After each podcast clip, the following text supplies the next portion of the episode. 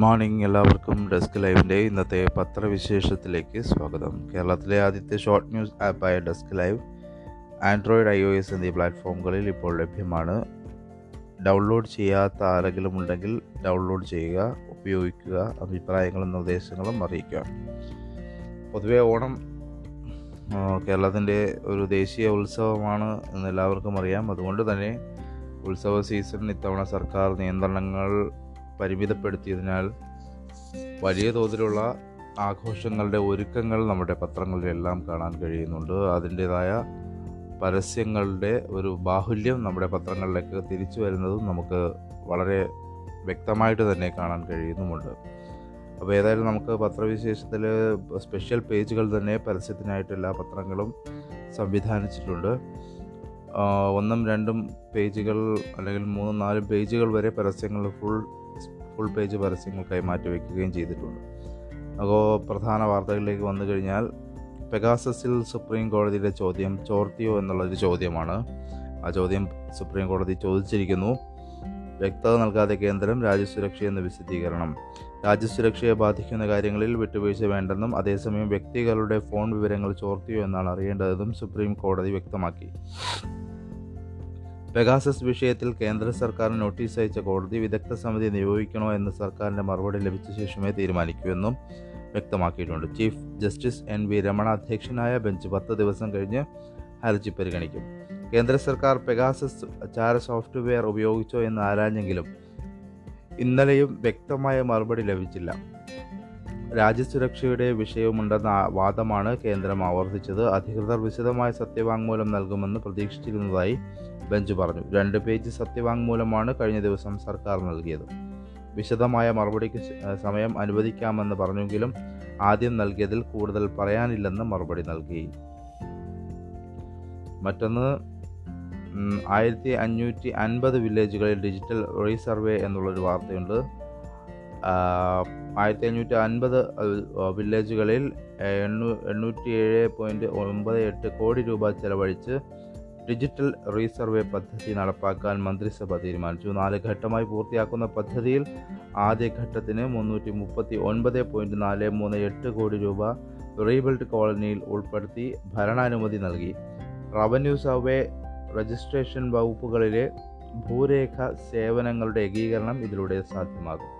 Semi high speed rail 985 hectare ഏറ്റെടുക്കും. Semi high speed railway പദ്ധതിക്കായി തിരുവനന്തപുരം, കൊല്ലം, ആലപ്പുഴ, പത്തനംതിട്ട, കോട്ടയം, എറണാകുളം, തൃശ്ശൂർ, കോഴിക്കോട്, മലപ്പുറം, കണ്ണൂർ, കാസർഗോഡ് ജില്ലകളിലെ വിവിധ വില്ലേജുകളിൽ നിന്നായി 955.13 ഹെക്ടർ ഭൂമി ഏറ്റെടുക്കാൻ മന്ത്രിസഭ തീരുമാനിച്ചു. റെയിൽവേ ബോർഡിൽ നിന്ന് പദ്ധതിക്ക് അന്തിമ അനുമതി ലഭിക്കുന്ന മുറയ്ക്കായിരിക്കും ഇത്. മറ്റൊന്ന്, ആരാധനാക്രമത്തിലെ ഐക്യരൂപം അനിവാര്യമെന്ന് വത്തിക്കാൻ സ്ഥാനപതി ആവശ്യപ്പെട്ടിരിക്കുന്നു. ആരാധനാക്രമത്തിലെ ഐക്യരൂപം സഭയുടെ ഐക്യത്തിന് അനിവാര്യമാണെന്ന് ഇന്ത്യയിലെ വത്തിക്കാൻ സ്ഥാനപതി archbishop Leopoldo Girelli. ഇക്കാര്യത്തിൽ ഫ്രാൻസിസ് മാർപ്പാപ്പ നൽകിയ നിർദ്ദേശം നടപ്പാക്കാൻ സിനഡിന് ഉത്തരവാദിത്തമുണ്ടെന്നും അദ്ദേഹം പറഞ്ഞു. സിറോ മലബാർ സഭ സിനഡിൻ്റെ 2ാം ദിന ചർച്ചകളിൽ പങ്കെടുക്കുകയായിരുന്നു അദ്ദേഹം. താലിബാനിൽ സർക്കാർ രൂപീകരണത്തിന് താലിബാൻ ചർച്ച തുടങ്ങി എന്നുള്ള വാർത്തയുണ്ട്. എല്ലാ പത്രങ്ങളുടെയും പ്രധാന വാർത്തയായിട്ട് തന്നെ ഇത് ഇടം പിടിച്ചിട്ടുണ്ട്. മുല്ല ബരാദർ അഫ്ഗാനിലേക്ക്. അഫ്ഗാനിസ്ഥാൻ സർക്കാർ ഉണ്ടാക്കുന്നതിനെക്കുറിച്ചുള്ള താലിബാൻ്റെ ചർച്ചകൾ ഖത്തറിലെ ദോഹയിലും കാബൂളിലും പുരോഗമിക്കുന്നു. താലിബാൻ്റെ രാഷ്ട്രീയകാര്യ ഓഫീസ് സ്ഥിതി ചെയ്യുന്ന ദോഹയിലാണ്. സർക്കാരിൻ്റെ ഘടന, പേര് എന്നിവയെക്കുറിച്ചും ചർച്ച നടക്കുന്നുണ്ട്. അന്താരാഷ്ട്ര സമൂഹവുമായും അഫ്ഗാനിസ്ഥാനിലെ രാഷ്ട്രീയ പാർട്ടികളുമായും താലിബാൻ കൂടിയാലോചിക്കുന്നുമുണ്ട്. താലിബാൻ ഉണ്ടാക്കുന്ന അഫ്ഗാൻ സർക്കാരിൻ്റെ പ്രസിഡന്റ് ആകുമെന്നും കരുതപ്പെടുന്ന മുല്ല അബ്ദുൽ ഗനി ബരാദർ ഖത്തറിൽ നിന്നും ചൊവ്വാഴ്ച കാബൂളിലേക്ക് തിരിച്ചു. ഖത്തർ വിദേശകാര്യമന്ത്രി Sheikh Mohammed bin Abdul Rahman Al ഥാനിയെ കണ്ട ശേഷമാണ് അദ്ദേഹം പുറപ്പെട്ടത്. ചർച്ചകൾക്കായി താലിബാൻ്റെ ഉന്നത നേതാവ് അമീർ ഖാൻ മുത്താക്കി നേരത്തെ കാബൂളിലെത്തിയിരുന്നു. 150 ഇന്ത്യക്കാരെ നാട്ടിലെത്തിച്ചു. നയതന്ത്ര പ്രതിനിധി ഉൾപ്പെടെ 150 ഇന്ത്യക്കാരെ വ്യോമസേനയുടെ പ്രത്യേക വിമാനത്തിൽ നാട്ടിലെത്തിച്ചു. അംബാസിഡർ ഉൾപ്പെടെ 80 ഉദ്യോഗസ്ഥർ, 99 ITBP ഉദ്യോഗസ്ഥർ, 21 സാധാരണ പൗരർ തുടങ്ങിയവരാണ് കഴിഞ്ഞ ദിവസം ഇന്ത്യയിലേക്ക് എത്തിയത്. മറ്റൊന്ന് ബെഹ്റ DGPയായി വിരമിച്ച ബെഹ്റയെ കൊച്ചി മെട്രോ MT ആയിട്ട് നിയമിച്ചു. Kochi metro rail corporation managing ഡയറക്ടറായി സംസ്ഥാന പോലീസ് മുൻ മേധാവി ലോക്നാഥ് ബെഹ്റയെ നിയമിക്കാൻ മന്ത്രിസഭായോഗം തീരുമാനിച്ചു. 3 വർഷത്തേക്കാണ് നിയമനം. ഗതാഗത പ്രിൻസിപ്പൽ സെക്രട്ടറി KR ജ്യോതിലാൽ MTയുടെ ചുമതല നിർവഹിച്ചു വരികയായിരുന്നു. മുഖ്യമന്ത്രി പിണറായി വിജയനുമായി അടുത്ത ബന്ധം സൂക്ഷിക്കുന്നയാളായിരുന്നു ഒഡീഷ സ്വദേശിയായ ബെഹ്റ. മറ്റൊന്ന് IS ബന്ധവും ആരോപിച്ച് കണ്ണൂരിൽ 2 യുവതികളെ അറസ്റ്റ് ചെയ്തു. അറസ്റ്റ് ചെയ്തവരെ NIA ഡൽഹിയിലേക്ക് കൊണ്ടുപോകുമെന്ന് അറിയിക്കുന്നു. അന്താരാഷ്ട്ര ഭീകര സംഘടന ഇസ്ലാമിക് സ്റ്റേറ്റിൻ്റെ പ്രചാരണ വിഭാഗത്തിൽ പങ്കാളികളായതിന് കണ്ണൂരിൽ 2 യുവതികളെ ദേശീയ അന്വേഷണ ഏജൻസി അറസ്റ്റ് ചെയ്തു. കണ്ണൂർ തായത്തെയും ചൈക്കിൻകടവത്തെ ഷിഫ ഹാരിസ്, താണയിൽ ഓർമ്മ വീട്ടിൽ മിസ്ഹ സിദ്ദീഖ് എന്നിവരെയാണ് ഡൽഹിയിൽ നിന്നെത്തിയ NIA സംഘം DYSP ഷാഹുൽ ഹമീദിൻ്റെ നേതൃത്വത്തിലുള്ള സംഘം പുലർച്ചെ വീട്ടിൽ നിന്നും അറസ്റ്റ് ചെയ്ത് കണ്ണൂർ 1ാം ക്ലാസ് ജുഡീഷ്യൽ മജിസ്ട്രേറ്റ് കോടതിയിൽ ഹാജരാക്കി ട്രാൻസിറ്റ് വാറന്റ് ശേഖരിച്ച ശേഷം ഇരുവരെയും കണ്ണൂർ പോലീസിൻ്റെ സേഫ് ഹൗസിൽ ചോദ്യം ചെയ്തു. പ്രതികളെ ബുധനാഴ്ച ഉച്ചയ്ക്ക് ഡൽഹിയിലേക്ക് കൊണ്ടുപോകും. മിസ്ഹ സിദ്ദീഖിന് ISയുമായി നേരിട്ട് ബന്ധമുണ്ടെന്ന് NIA അറിയിച്ചു. ISൽ ചേരുകയെന്ന ഉദ്ദേശത്തോടെ മിസ്ഹയും സുഹൃത്തുക്കളും ടെഹ്റാനിൽ പോയിരുന്നതായി തെളിവ് ലഭിച്ചിട്ടുണ്ട്. ISലേക്ക് ആളെ ചേർക്കുക എന്ന ലക്ഷ്യത്തോടെ ഇൻസ്റ്റഗ്രാമിൽ മിസ്ഹ ക്രോണിക്കൽ ഫൗണ്ടേഷൻ എന്ന പേരിൽ ഒരു പേജ് സൃഷ്ടിച്ചിരുന്നു. മലപ്പുറം കടന്നമണ്ണയിലെ മുഹമ്മദ് അമീറിൻ്റെ നിർദ്ദേശപ്രകാരമാണിത്. ഷിഫയെയും മിസ്ഹയെയും മാസങ്ങൾക്ക് മുമ്പ് കൊച്ചിയിലെ NIA ഓഫീസിൽ ചോദ്യം ചെയ്ത് വിട്ടയച്ചിരുന്നു. 2 ആഴ്ച മുമ്പ് ബംഗളൂരുവിൽ അറസ്റ്റിലായ അമീർ അബ്ദുറഹ്മാനെ ചോദ്യം ചെയ്തപ്പോൾ ലഭിച്ച തെളിവുകളുടെ കൂടി അടിസ്ഥാനത്തിലാണ് ഇവരുടെ അറസ്റ്റെന്നാണ് സൂചന. മറ്റൊന്ന് സോളാർ പീഡന പരാതിയിൽ CBI അന്വേഷണം ആരംഭിച്ചിരിക്കുന്നു. സോളാർ കേസിൽ പ്രതിയായ സ്ത്രീയുടെ പരാതിയിൽ CBI അന്വേഷണം തുടങ്ങി. ആരോപണ വിധേയരായ രാഷ്ട്രീയ നേതാക്കൾക്കെതിരെ 5 FIRകൾ തിരുവനന്തപുരം ചീഫ് ജുഡീഷ്യൽ മജിസ്ട്രേറ്റ് കോടതിയിലും ഒരെണ്ണം എറണാകുളം ചീഫ് ജുഡീഷ്യൽ മജിസ്ട്രേറ്റ് കോടതിയിലും ഫയൽ ചെയ്തു. CBI അന്വേഷണം സംഘത്തലവൻ അഡീഷണൽ സൂപ്രണ്ട് CB രാമദേവനാണ് FIRകൾ ഫയൽ ചെയ്തത്. കോൺഗ്രസ് നേതാക്കളായ ഉമ്മൻ ചാണ്ടി, KC വേണുഗോപാൽ, ഹിബ ഈഡൻ, അടൂർ പ്രകാശ് തോമസ്, കുരുവിള, BJP ദേശീയ ഉപാധ്യക്ഷൻ AP അബ്ദുള്ള കുട്ടി എന്നിവരെയാണ് പ്രതികളായി ചേർത്തിട്ടുള്ളത്. ലൈംഗിക പീഡനം, സ്ത്രീത്വത്തെ അപമാനിക്കൽ, പ്രകൃതി വിരുദ്ധ ലൈംഗിക പീഡനം, വഞ്ചനാക്കുറ്റം, കുറ്റകൃത്യങ്ങളിൽ പങ്കാളിയാകൽ, ലൈംഗിക ചുവയുടെ സംഭാഷണങ്ങളുമായി ശല്യം ചെയ്യൽ തുടങ്ങിയ കുറ്റങ്ങളാണ് ചുമത്തിയിട്ടുള്ളത്.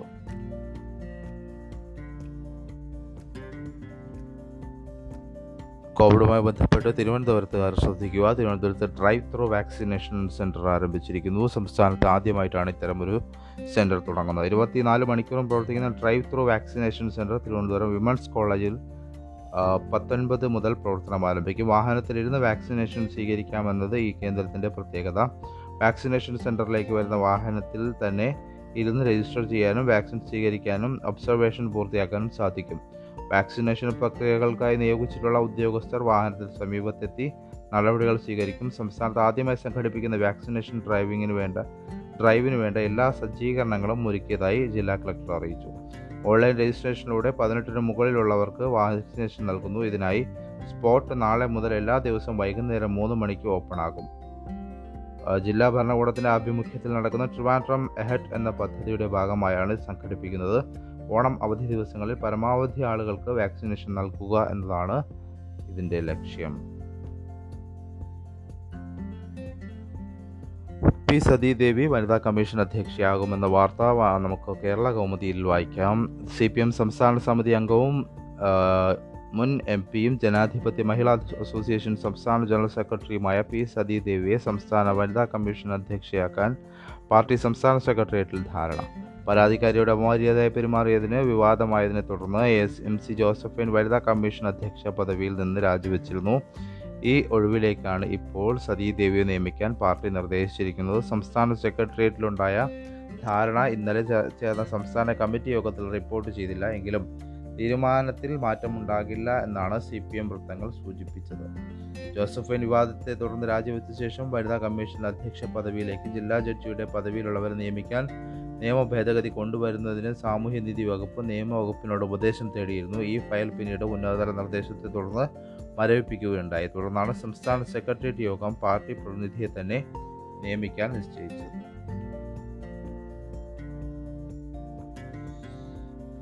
വനിതാ കമ്മീഷൻ പരാതി വിഷയം ഹരിത സംസ്ഥാന കമ്മിറ്റി ലീഗ് മരവിപ്പിച്ചു എന്നുള്ളൊരു വാർത്താ മാധ്യമത്തിൻ്റെ ഉൾപേജിൽ നമുക്ക് വായിക്കാം. ഒട്ടുമിക്ക പത്രങ്ങളിലും ഈ വാർത്ത ഇടം പിടിച്ചിട്ടുണ്ട്. MSF നേതാക്കളോട് വിശദീകരണം തേടുകയും ലീഗ് ചെയ്തിട്ടുണ്ട്.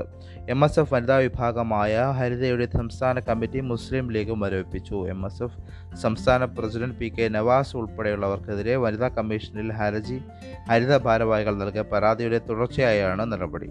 സംഘടനാ യോഗങ്ങൾ അടക്കമുള്ളവയിൽ മോശം പരാമർശങ്ങൾ നടത്തിയ PK Nawas മലപ്പുറം ജില്ലാ president Kabeer Muthuparamba, general secretary VA Vahab എന്നിവരോട് വിശദീകരണം തേടിയിട്ടുണ്ട്. 2 ആഴ്ചയ്ക്ക് മറുപടി നൽകാനാണ് നിർദ്ദേശം. പിന്നീട് തുടർ നടപടികൾ സ്വീകരിക്കുമെന്ന് ലീഗ് സംസ്ഥാന ജനറൽ സെക്രട്ടറി PMS Salam വാർത്താക്കുറിപ്പിൽ അറിയിച്ചു. MSFലും ഹരിതയിലുണ്ടാകുന്ന അഭിപ്രായ വ്യത്യാസങ്ങൾ പരിഹരിക്കാൻ ശ്രമിക്കുന്നതിനിടെ വിവാദം പൊതുസമൂഹത്തിലേക്ക് എത്തിച്ച് ഗുരുതര അച്ചടക്ക ലംഘനം നടത്തിയെന്നാണ് ഹരിത സംസ്ഥാന കമ്മിറ്റി മരവിപ്പിക്കാൻ കാരണമായി ലീഗ് നേതൃത്വം വ്യക്തമാക്കുന്നത്. അതിനോടൊപ്പമുള്ള വാർത്ത, ഹരിതയുടെ പരാതിയിൽ MSF നേതാക്കൾക്കെതിരെ കേസെടുത്തിട്ടുണ്ട്. സംസ്ഥാന പ്രസിഡന്റിനും മലപ്പുറം ജില്ലാ ജനറൽ സെക്രട്ടറിക്കുമെതിരെയാണ് കേസെടുത്തത്.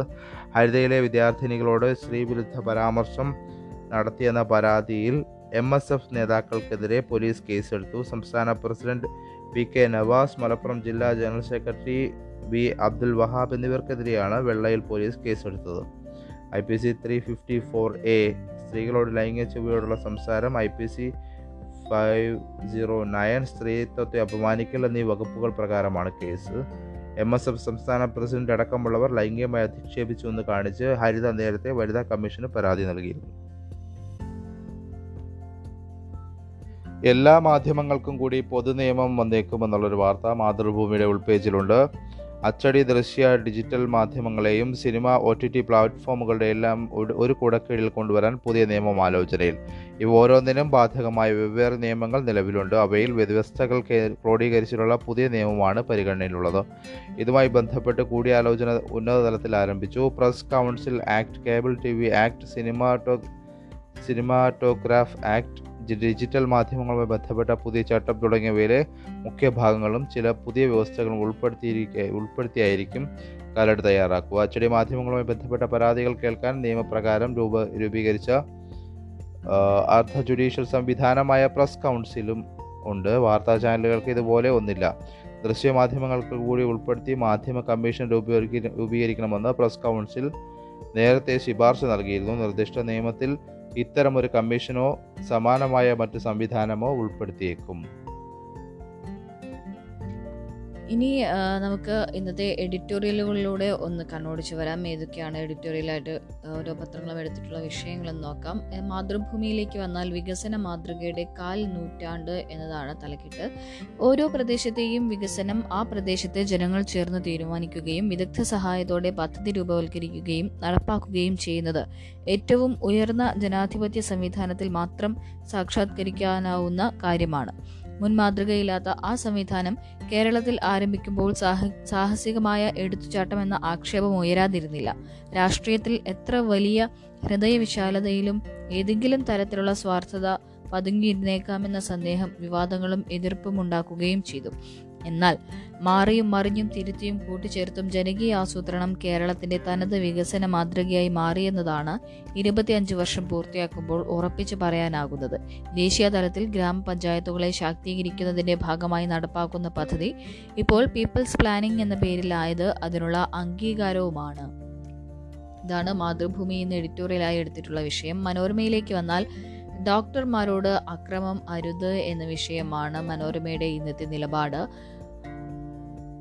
കോവിഡ് കാലത്ത് സ്വന്തം ജീവനും കുടുംബവും മറന്നാണ് ഡോക്ടർമാരും നഴ്സുമാരും മറ്റു ജീവനക്കാരും ഒക്കെ അടങ്ങുന്ന ആതുര ശുശ്രൂഷ സമൂഹം സേവന നിരതരായിരിക്കുന്നത്.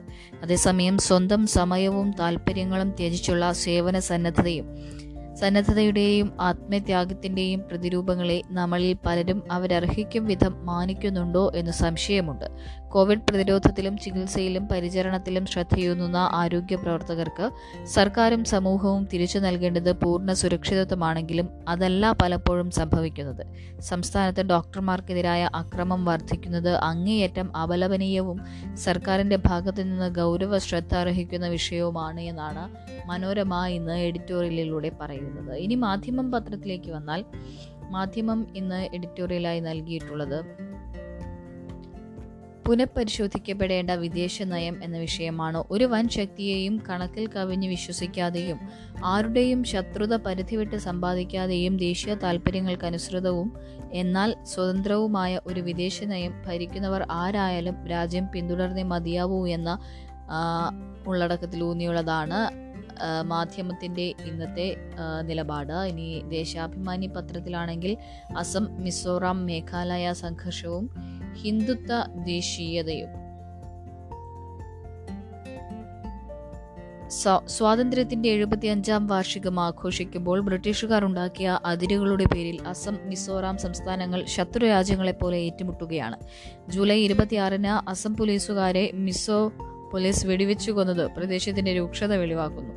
യന്ത്രത്തോക്കുകൾ പോലും ഉപയോഗിച്ചുള്ള ഏറ്റുമുട്ടലിൽ അസം ജില്ലാ പോലീസ് സൂപ്രണ്ട് ഉൾപ്പെടെ 600-ഓളം കാക്കിധാരികൾക്കാണ് പരിക്കേറ്റത്. മേഘാലയയിലും കലാപം പടരുകയാണ്. നിരോധിത തീവ്രവാദ സംഘടനയായ HNLC-യുടെ തലവൻ പോലീസ് വെടിവെപ്പിൽ കൊല്ലപ്പെട്ടതിനെ തുടർന്നാണ് ഇത്. മുഖ്യമന്ത്രി കോൺറാഡ് സംഗ്മയുടെ വസതി ആക്രമിക്കപ്പെട്ടു. തലസ്ഥാനമായ ഷില്ലോങ്ങിൽ ഒരാഴ്ചയായി കർഫ്യൂ ആണ്. 4 ജില്ലയിൽ മൊബൈൽ ഇന്റർനെറ്റ് സേവനം റദ്ദാക്കി. സംസ്ഥാന ആഭ്യന്തരമന്ത്രി രാജിവെച്ചു. സ്വാതന്ത്ര്യ ഇന്ത്യ ദീർഘകാലം ഭരിച്ച കോൺഗ്രസിനും രണ്ടാംവട്ടം ഭരണത്തിലുള്ള BJP-ക്കും വടക്കുകിഴക്കൻ സംസ്ഥാനങ്ങൾ തമ്മിലുള്ള അതിർത്തി തർക്കം പരിഹരിക്കാനായിട്ടില്ല. അസമും മിസോറാമും മേഘാലയയും ഇപ്പോൾ ഭരിക്കുന്നത് ഇന്ത്യയുടെ വടക്കുകിഴക്കൻ രൂപമായ NEDA ആണ്. BJP-യുടെ തീവ്ര ഹിന്ദുത്വ മുഖമായ അസം മുഖ്യമന്ത്രി ഹിമന്ത ബിശ്വ ശർമ്മ NEDA-യുടെ സ്ഥാപക കൺവീനറാണ്. സഖ്യകക്ഷിയായ മിസോ നാഷണൽ ഫ്രണ്ടിന്റെ തലവനാണ് മിസോറാം മുഖ്യമന്ത്രി സോറംതാങ്ക. NEDA നേതാവാണ് മേഘാലയ മുഖ്യമന്ത്രി സംഗ്മ.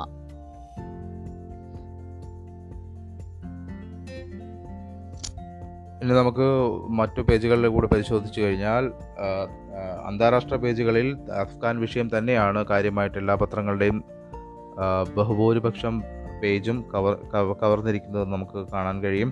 താലിബാന്റെ സൗഹൃദ പ്രഖ്യാപനം, ശത്രുക്കൾ വേണ്ട അകത്തും പുറത്തും എന്നുള്ളൊരു വാർത്ത മനോരമയുടെ ഉൾപേജിലുണ്ട്. ഭരണമുറപ്പിച്ച ശേഷം താലിബാൻ നടത്തിയ ആദ്യ ഔദ്യോഗിക വാർത്താ സമ്മേളനം രാജ്യാന്തര തലത്തിൽ അവർ വളർത്തിയെടുക്കാൻ ആഗ്രഹിക്കുന്ന പുതിയ പ്രതിച്ഛായ എന്താണെന്ന സൂചന തരുന്നു. രാജ്യത്തിനകത്തോ പുറത്തോ ശത്രുക്കളെ ആഗ്രഹിക്കുന്നില്ല എന്നാണ് മുഖ്യ വക്താവ് സബീഹുല്ല മുജാഹിദ് പറഞ്ഞത്. താലിബാൻ ഉന്നത നേതൃത്വത്തിലെ കരുത്തുറ്റ സാന്നിധ്യമെങ്കിലും ഇത്രകാലവും അദൃശ്യനായി തുടരുകയായിരുന്നു സബീഹുല്ല. ആദ്യമായാണ് പൊതുവേദിയിൽ മുഖം കാണിക്കുന്നത്. മറ്റു രാജ്യങ്ങൾക്കെതിരെ പ്രവർത്തിക്കാൻ അഫ്ഗാന്റെ മണ്ണിൽ ആർക്കും ഇടമൊരുക്കില്ലെന്നും താലിബാൻ വക്താവ് സുഹൈബ് ഷഹീൻ പാകിസ്ഥാനിലെ ഹം ചാനലിന് നൽകിയ അഭിമുഖത്തിൽ വ്യക്തമാക്കി. ഇന്ത്യയോടുള്ള സമീപനം എങ്ങനെയാകുമെന്ന ചോദ്യത്തിനായിരുന്നു ഈ മറുപടി. അഫ്ഗാൻ മണ്ണ് ഭീകരപ്രവർത്തനങ്ങൾക്ക് ഉപയോഗിക്കില്ലെന്ന് ഉറപ്പുവരുത്താനാകണമെന്ന് കഴിഞ്ഞ ദിവസം UN രക്ഷാസമിതി യോഗത്തിലും ഇന്ത്യ ആവശ്യപ്പെട്ടിരുന്നു. നിലവിലുള്ള അടിസ്ഥാന സൗകര്യ പദ്ധതികളും മറ്റും ഇന്ത്യക്ക് പൂർത്തിയാക്കാവുന്നതാണെന്നും സുഹൈൽ ഷഹീൻ അറിയിച്ചു. ജനങ്ങൾക്ക് വേണ്ടിയുള്ള പദ്ധതികളാണ് അവയെന്നും ചൂണ്ടിക്കാട്ടി. മറ്റൊന്ന്, കാബൂളിൽ നിന്ന് ഒഴിപ്പിക്കൽ അതിവേഗം യജ്ഞമാണ്. നയതന്ത്ര ഉദ്യോഗസ്ഥരെ ഒഴിപ്പിക്കാൻ വിവിധ രാജ്യങ്ങൾ വലിയ തോതിൽ ശ്രമങ്ങൾ നടത്തുകയാണ്. നാടുവിടാൻ തിരക്ക് കൂട്ടി പരിഭ്രാന്തരായ അഫ്ഗാനികൾ റൺവേയിൽ തടിച്ചുകൂടിയതും സംഘർഷമുണ്ടായതും കാരണം തിങ്കളാഴ്ച വിമാനത്താവളത്തിൻ്റെ പ്രവർത്തനം താറുമാറായി. റൺവേയിൽ നിന്ന് ആളുകളെ നീക്കി ഇന്നലെ വിവിധ രാജ്യങ്ങളിലെ വിമാനങ്ങൾ ആളുകളെ ഒഴിപ്പിക്കുന്ന നടപടി പുനരാരംഭിച്ചു. 12 സേനാ വിമാനങ്ങളാണ് ഇന്നലെ കാബൂൾ വിമാനത്താവളത്തിൽ നിന്ന് പറന്നു പൊങ്ങിയത്. വിമാനത്താവളത്തിൻ്റെ നിയന്ത്രണം US-ൻ്റെ കയ്യിലാണ്. US പൗരത്വമുള്ളവരെയും അഫ്ഗാൻ ദ്വിഭാഷികൾ ഉൾപ്പെടെയുള്ള സംഘങ്ങളെ ഒഴിപ്പിക്കുന്നതും വരും ആഴ്ചകളിൽ തുടരുമെന്ന് പെൻറ്റഗൺ വക്താവ് ജോൺ കെർബി അറിയിച്ചു. 10,000-ഓളം US-കാരാണ് ഇപ്പോൾ കാബൂൾ മേഖലയിലുള്ളത്. ഇന്ത്യയിൽ നിന്നുള്ളവർക്ക് റാപ്പിഡ് ടെസ്റ്റ് സമയം നീട്ടി, ദുബായ് എന്ന വാർത്ത നമുക്ക് മാധ്യമത്തിൻ്റെ ഉൾപേജിൽ വായിക്കാം. ഇന്ത്യ അടക്കം 6 രാജ്യങ്ങളിൽ നിന്ന് ദുബായിലേക്ക് വരുന്നവർ യാത്രയ്ക്ക് 4 മണിക്കൂറിനുള്ളിലെടുത്ത റാപ്പിഡ് PCR പരിശോധനാ ഫലം ഹാജരാക്കണമെന്ന നിബന്ധനയിൽ മാറ്റം. 6 മണിക്കൂറിനുള്ളിലെടുത്ത പരിശോധനാ ഫലം മതിയെന്ന് ദുബായ് സിവിൽ ഏവിയേഷൻ അതോറിറ്റിയുടെ പുതിയ നിർദ്ദേശത്തിൽ പറയുന്നു. ഇതു സംബന്ധിച്ച നോട്ടിഫിക്കേഷൻ ട്രാവൽ ഏജൻസികൾക്ക് ലഭിച്ചു. ഇന്ത്യക്ക് പുറമെ പാകിസ്ഥാൻ, ശ്രീലങ്ക, നേപ്പാൾ, നൈജീരിയ, ഉഗാണ്ട എന്നീ രാജ്യങ്ങൾക്കാണ് പുതിയ നിബന്ധന ബാധകം. സൗദി ഇഖാമ റീ എൻട്രി സന്ദർശക വിസ കാലാവധി നീട്ടി നൽകുമെന്നൊരു വാർത്തയും ഇതിനോടൊപ്പം വായിക്കാം. ഇന്ത്യ അടക്കം സൗദിയിലേക്ക് പ്രവേശന വിലക്കുള്ള രാജ്യങ്ങളിലെ തൊഴിലാളികളുടെ ഇഖാമ റീ എൻട്രി സന്ദർശന വിസ എന്നിവയുടെ കാലാവധി സൗജന്യമായി സെപ്റ്റംബർ 30 വരെ നീട്ടി നൽകുമെന്ന് സൗദി പാസ്പോർട്ട് വിഭാഗം അറിയിച്ചു. സൗദി ഭരണാധികാരി സൽമാൻ രാജാവിന്റെ ഉത്തരവ് പ്രകാരം നേരത്തെ രേഖകളുടെ കാലാവധി ജൂലൈ 31 വരെ നീട്ടി നൽകിയിരുന്നു. പിന്നീട് രേഖകളുടെ കാലാവധി ഓഗസ്റ്റ് 31 വരെ നീട്ടുമെന്ന് പ്രഖ്യാപിച്ചിരുന്നെങ്കിലും ആരുടെയും രേഖകൾ പുതുക്കിയിരുന്നില്ല. ഇതാണ് ഇപ്പോൾ അടുത്ത മാസം അവസാനം വരെയായി നീട്ടിയിരിക്കുന്നത്. യാത്രാവിലക്ക് പ്രഖ്യാപിച്ച രാജ്യങ്ങളിൽ നിന്ന് സൗദിയിലേക്ക് തിരിച്ചെത്താൻ കഴിയാതെ ബുദ്ധിമുട്ടുന്ന പ്രവാസികളുടെ രേഖകളാണ് പുതുക്കുക. ഇവിടങ്ങളിലുള്ള സൗദി പ്രവാസികളുടെ കാലാവധി കഴിഞ്ഞ ഇഖാമ എക്സിറ്റ് റീ എൻട്രി വിസ സന്ദർശക വിസയിൽ സൗദിയിലേക്ക് വരാനായി കാത്തിരിക്കുകയും നിലവിൽ അത്തരം സന്ദർശക വിസകളുടെ കാലാവധി അവസാനിക്കുകയും ചെയ്തവരുടെ വിസ കാലാവധി എന്നിവയാണ് സൗജന്യമായി പുതുക്കുക. രേഖകൾ പുതുക്കാനായി ജവാസത്ത് ഓഫീസുകളെ സമീപിക്കേണ്ടതില്ലെന്നും സ്വമേധയാ പുതുക്കി പ്രക്രിയ നടക്കുമെന്നും സൗദി ജവാസത്ത് അറിയിച്ചു. UAE വിമാനങ്ങൾ മംഗളൂരുവിൽ നിന്ന് ഓഗസ്റ്റ് 18 മുതൽ എന്നതുകൂടി ഇതിനോടൊപ്പം വായിക്കാം. UAE സിവിൽ ഏവിയേഷൻ അതോറിറ്റി അനുമതി നൽകിയതിനെ തുടർന്ന് UAE വിമാനങ്ങൾ മംഗളൂരു അന്താരാഷ്ട്ര വിമാനത്താവളത്തിൽ നിന്ന് ഓഗസ്റ്റ് 18 ആരംഭിക്കും. മംഗളൂരു, കാസർഗോഡ്, കണ്ണൂർ ജില്ലകളിലെയും പ്രവാസികൾക്ക് പ്രയോജനകരമാവുന്നതാണ് തീരുമാനം. ഇതിന് മുന്നോടിയായി മംഗളൂരു വിമാനത്താവളത്തിൽ RT-PCR പരിശോധനയ്ക്ക് സൗകര്യം ഏർപ്പെടുത്തിയിട്ടുണ്ട്. അനൂട്ടിൻ്റെ ഒരു പഠനം ശ്രദ്ധേയമാണ്. ഈ കാറിൽ, അതായത് ഇലക്ട്രിക് കാറുകളിൽ കോവളം കൊച്ചി യാത്രയ്ക്ക് വെറും 315 രൂപയാണ് ചെലവ് എന്നുള്ളതാണ് അനൂട്ടിൻ്റെ പഠനത്തിലൂടെ തെളിഞ്ഞ കാര്യം. പെട്രോൾ കാറിലാണെങ്കിൽ ഇത് 1400 രൂപ ചിലവ് വരും എന്നുള്ളതാണ്. കോവളം മുതൽ ഫോർട്ട് കൊച്ചി വരെയുള്ള 210 കിലോമീറ്റർ ദൂരം വൈദ്യുതി കാറിൽ യാത്ര ചെയ്താൽ യാത്രാ ചെലവ് 315 രൂപ മാത്രം.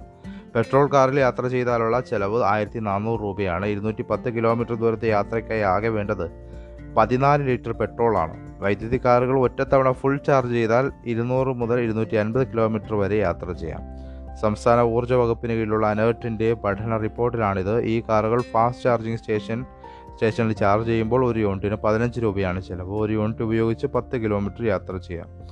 എന്നാൽ 1 ലിറ്റർ പെട്രോൾ, ഡീസൽ ഉപയോഗിച്ച് ശരാശരി 15 മുതൽ 18 കിലോമീറ്റർ വരെ മാത്രമേ യാത്ര ചെയ്യാൻ കഴിയുകയുള്ളൂ. ഈ കാറുകളാണ് ലാഭകമെന്നും അനേർട്ടിൻ്റെ പഠന റിപ്പോർട്ടിൽ പറയുന്നു.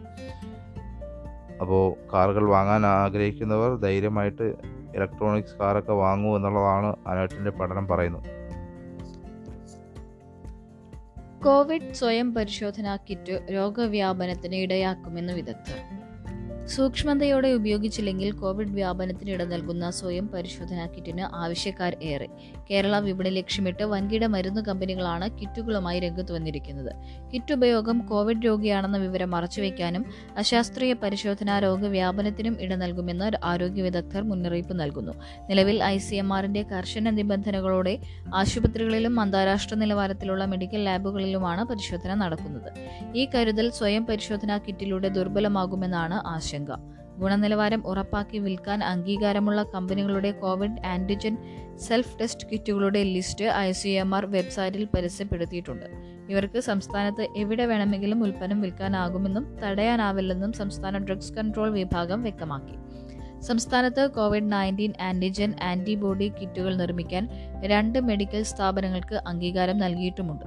നിയന്ത്രണമില്ലാതെ സ്വയം പരിശോധനാ കിറ്റുകൾ വ്യാപകമാക്കിയാൽ ഉണ്ടായേക്കാവുന്ന വിപത്തുകൾ സംബന്ധിച്ച് മെഡിക്കൽ ലബോറട്ടറി ഓണേഴ്സ് അസോസിയേഷൻ ആരോഗ്യമന്ത്രിയെ അറിയിച്ചതായി സംസ്ഥാന പ്രസിഡന്റ് C. ബാലചന്ദ്രൻ പറഞ്ഞു.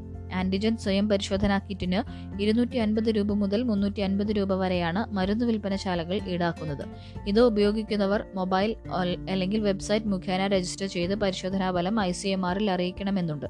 എന്നാൽ ഇത് പാലിക്കാതെ അതിരഹസ്യമായി കോവിഡ് വ്യാപകമായി പരിശോധിക്കപ്പെടുന്നു. പരിശോധന നെഗറ്റീവായിട്ടും രോഗലക്ഷണങ്ങൾ കാണിക്കുന്നവർ RT-PCR പരിശോധനയ്ക്ക് വിധേയരാകണമെന്ന് മുന്നറിയിപ്പ് നിർമ്മാതാക്കൾ നൽകുന്നുമുണ്ട്.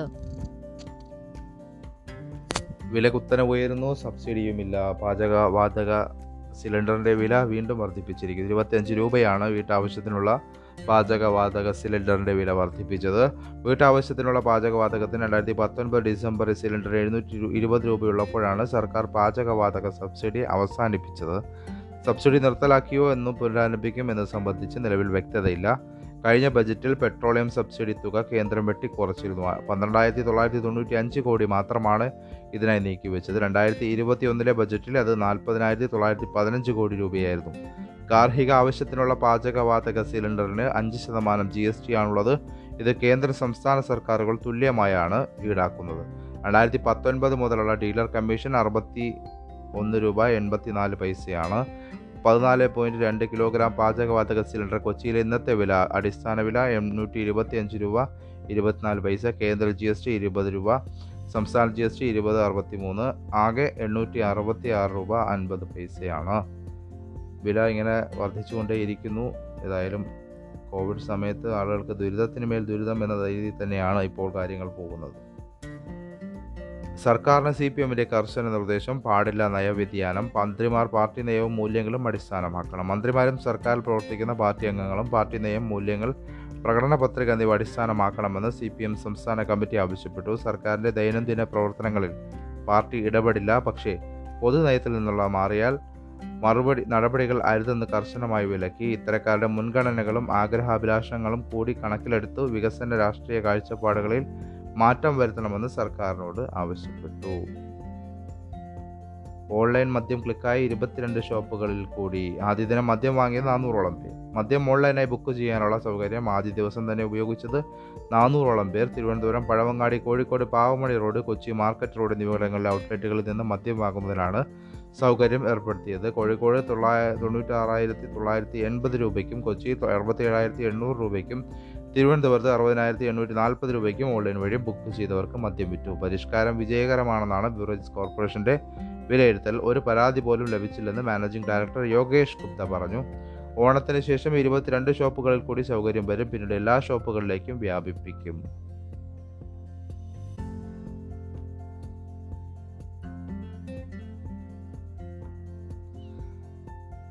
സുഡോക്കു സംഖ്യാ വിനോദത്തെ ജനപ്രിയമാക്കിയ ജപ്പാനിലെ പ്രസാധകൻ മക്കി കാജി അന്തരിച്ചു. 69 വയസ്സായിരുന്നു. സുഡോക്കുവിൻ്റെ സ്രഷ്ടാവെന്നറിയപ്പെടുന്ന മക്കിയാണ് നിക്കോളിയ എന്ന തൻ്റെ വിനോദ മാസികയിലൂടെ പുതിയ സംഖ്യാവിനോദം അവതരിപ്പിച്ച് ലോകമെമ്പാടും പ്രചരിപ്പിച്ചത്. കുട്ടികൾക്കും ആയാസരഹിതമായ വിനോദങ്ങളിൽ താല്പര്യമുള്ളവർക്കുമാണ് അദ്ദേഹം വിനോദ പങ്ക്തി തുടങ്ങിയത്. 18-ാം നൂറ്റാണ്ടിൽ സ്വിസ് ഗണിതശാസ്ത്രജ്ഞനായ ലിയാനോ ഹാർഡ് യൂളറാണ് ഈ സംഖ്യാവിനോദത്തിൻ്റെ ഉപജ്ഞാതാവ്. ആവാസ വ്യവസ്ഥയിലെ മാറ്റം. മയിലുകൾ പെരുകുന്നു. കാഴ്ചയ്ക്ക് കൗതുകമെങ്കിലും കർഷകനെ സംബന്ധിച്ച് മയിൽ ഭീകരജീവിയാണ്. നാട്ടിൻപുറത്ത് അപൂർവമായിരുന്ന മയിൽ നഗരങ്ങളിൽ പോലും സാധാരണ കാഴ്ചയായി പറന്നു വന്ന മയിൽ ഇടിച്ച് തൃശ്ശൂരിൽ ഇരുചക്രവാഹന യാത്രികൻ മരിച്ചതോടെ ജനങ്ങളുടെ ജീവനും ഭീഷണിയാകുന്നു. മുൻപ് വനമേഖലയിലും മലയോര പ്രദേശത്തുമാണ് മയിലുകളെ കണ്ടിരുന്നത്. കാലാവസ്ഥാ വ്യതിയാനം മൂലം ജീവികളുടെ ആവാസ വ്യവസ്ഥയ്ക്കുണ്ടാകുന്ന മാറ്റമാണ് മയിലുകളെയും ബാധിച്ചത്. ഭക്ഷണക്രമവും കാലാവസ്ഥാ വ്യതിയാനവും മയിലുകളിലെ പ്രജനനത്തോത് വർദ്ധിക്കാൻ ഇടയാക്കി. വനമേഖലയിലെ വരണ്ട പ്രദേശങ്ങളിൽ മാത്രം കണ്ട ഇവ മലയോര മേഖലയിലെ കൃഷിയിടങ്ങൾ ലക്ഷ്യമാക്കി ഇറങ്ങി. നെല്ലും പച്ചക്കറികളും ഭക്ഷണമാക്കി. ഇതോടൊപ്പം സ്വയം വളരുന്ന മിത്രകീടങ്ങളെ ഇവ ഭക്ഷിക്കാൻ തുടങ്ങിയതോടെയാണ് മയിലുകൾ കാർഷിക മേഖലയിൽ സ്ഥാനം ഉറപ്പിച്ചത്. ഇതോടെ നാട്ടിലും പതിവ് കാഴ്ചയായി. മയിലുകൾക്ക് യോജിച്ച ആവാസ വ്യവസ്ഥയുള്ള സ്ഥലത്തിന്റെ അളവും ഇതോടെ കൂടി. നഗരങ്ങളിലേക്ക് കുടിയേറാൻ തുടങ്ങിയതും അപായ സൂചനയാണ്. മഴ ദിനങ്ങളുടെ എണ്ണം കുറയുകയും വേനൽ കൂടിയതും ജനവാസ മേഖലയിലേക്കുള്ള പലായനത്തിന് കാരണമായി. ഇത് പുതിയ ആവാസ വ്യവസ്ഥ രൂപപ്പെടുത്താനുള്ള കാരണങ്ങളിലൊന്നാണെന്ന് KFRI, അതായത് Kerala forest research institute wildlife biology വിഭാഗം ശാസ്ത്രജ്ഞൻ ഡോക്ടർ P. ബാലകൃഷ്ണൻ പറഞ്ഞു. സംസ്ഥാനത്തെ 19.15% പ്രദേശം മയിലുകൾക്ക് അനുയോജ്യമായ ആവാസ വ്യവസ്ഥ നൽകുന്നുവെന്ന് കേരള കാർഷിക സർവകലാശാല വൈൽഡ് ലൈഫ് വിഭാഗം അധ്യാപകൻ ഡോക്ടർ P. ഒ. നമീർ നടത്തിയ പഠനത്തിൽ കണ്ടെത്തി. ഈ പ്രദേശങ്ങളിൽ 2050 41.44% 55.33% ആയി വ്യാപിച്ചേക്കാം. മധ്യകേരളം ഇവയുടെ പ്രജനനത്തിന്റെ പ്രധാന കേന്ദ്രമായി മാറിയേക്കുമെന്നും നമീർ പറഞ്ഞു. അതുവഴി മണ്ണിര, മിത്രകീടങ്ങൾ, ഓന്ത്, തവള, പാമ്പ് എന്നിങ്ങനെ കൃഷിമിത്രങ്ങൾ എന്ന് പറയപ്പെടുന്ന ജന്തുവ്യവസ്ഥയെ തീറ്റയാക്കുന്നത് വഴി ജൈവ വ്യവസ്ഥയും മാറ്റമുണ്ടായേക്കാം. ദേശീയ പക്ഷി എന്ന നിലയിൽ മയിലിന് പ്രത്യേക നിയമ പരിരക്ഷയുമുണ്ട്. ഏതായാലും ഇതൊക്കെയാണ് ഇന്ന് പ്രധാനമായും പത്രങ്ങളിൽ കാണാൻ കഴിയുന്ന വാർത്തകൾ. ഇനി വാർത്തകൾ ഒന്നും തന്നെ മിസ്സാകാതെ ലൈവായി അപ്പോൾ അറിയാനായി ഡെസ്ക് ലൈവ് ആപ്പ് ഇൻസ്റ്റാൾ ചെയ്യുക. എല്ലാവർക്കും ഒരു നല്ല ദിവസം ആശംസിച്ചുകൊണ്ട് നിർത്തുന്നു. നന്ദി.